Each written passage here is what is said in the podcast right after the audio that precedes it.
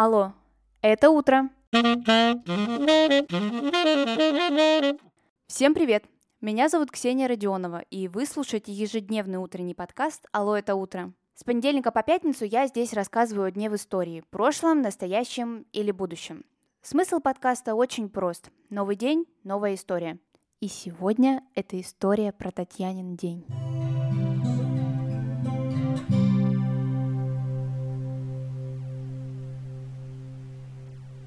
25 января всех прилежных и не особо студентов, конечно же, поздравляют с их профессиональным праздником.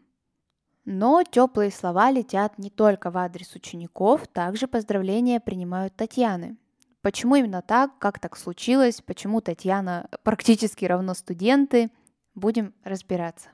25 января 1755 года императрица Елизавета Петровна подписала указ об учреждении Московского университета. Да, это тот самый МГУ. И дата была выбрана отнюдь не случайно. Фаворит императрицы Иван Шувалов выбрал именно это число, потому что это был день именин его матери, и он захотел таким вот образом сделать ей приятное. Если праздник День российского студенчества появился относительно недавно, то вот Татьянин день – это уже очень давний праздник. А если быть точнее, то он берет свое начало аж в третьем веке нашей эры. Татьяна – это раннехристианская мученица. Она почитается и православной церковью, и католической. Потому что при жизни Татьяны церковь еще не была разделена. Это случится многими веками позже. Родители Татьяны были христианами, и свою дочь они воспитывали также. Но представьте, третий век тогда еще повсеместного распространения христианства не было. А Татьяна и ее семья придерживались этой религии. Проживала Татьяна в Риме. Там же ей отрубили голову 12 января 226 года. Тут опять появляется моя любимая несостыковка в датах. Русская православная церковь не перешла на григорианский календарь, и теперь 12 января по старому стилю соответствует 25 по новому, по которому мы все с вами сейчас живем.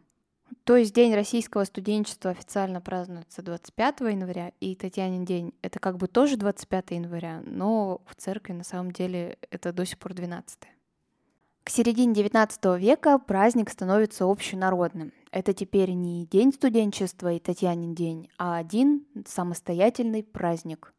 Праздновали, конечно, сначала в Москве. Ну, университет московский, логично, конечно. А уже позже празднество перекочевало на всю Россию. Как известно, от сессии до сессии живут студенты весело, поэтому отмечали «Ух, как весело!» Один из известных выпускников Московского университета, Антон Павлович Чехов, говорил про День студенчества так. В этом году выпили все, кроме Москвы-реки. И то благодаря тому, что она замерзла. Пианино и рояли трещали, оркестры не умолкали. Было так весело, что один студент от избытка чувств выкупался в резервуаре, где плавают стерляди. Вот это, я считаю, супер, конечно же, повеселились ребята. В начале 20 века людям уже не до праздника было. А после Октябрьской революции и вовсе про него забыли. Возвращаться в память студентов праздник стал в 1995 году. Это было связано с тем, что был открыт храм в честь мучениц Татьяны при Московском университете.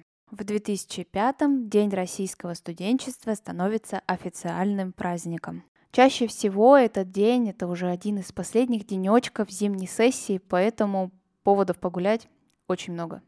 В этот день существуют, конечно же, мои любимые народные приметы. Если в этот день выглянет солнышко, то тогда птицы прилетят к нам очень рано, и будет хорошая ранняя весна.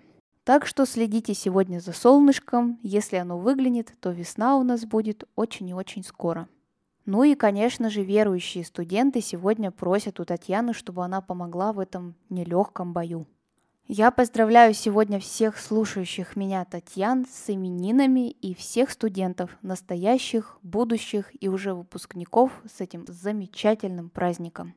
Учеба – это замечательно. Учиться нужно всю свою жизнь. А на сегодня это все.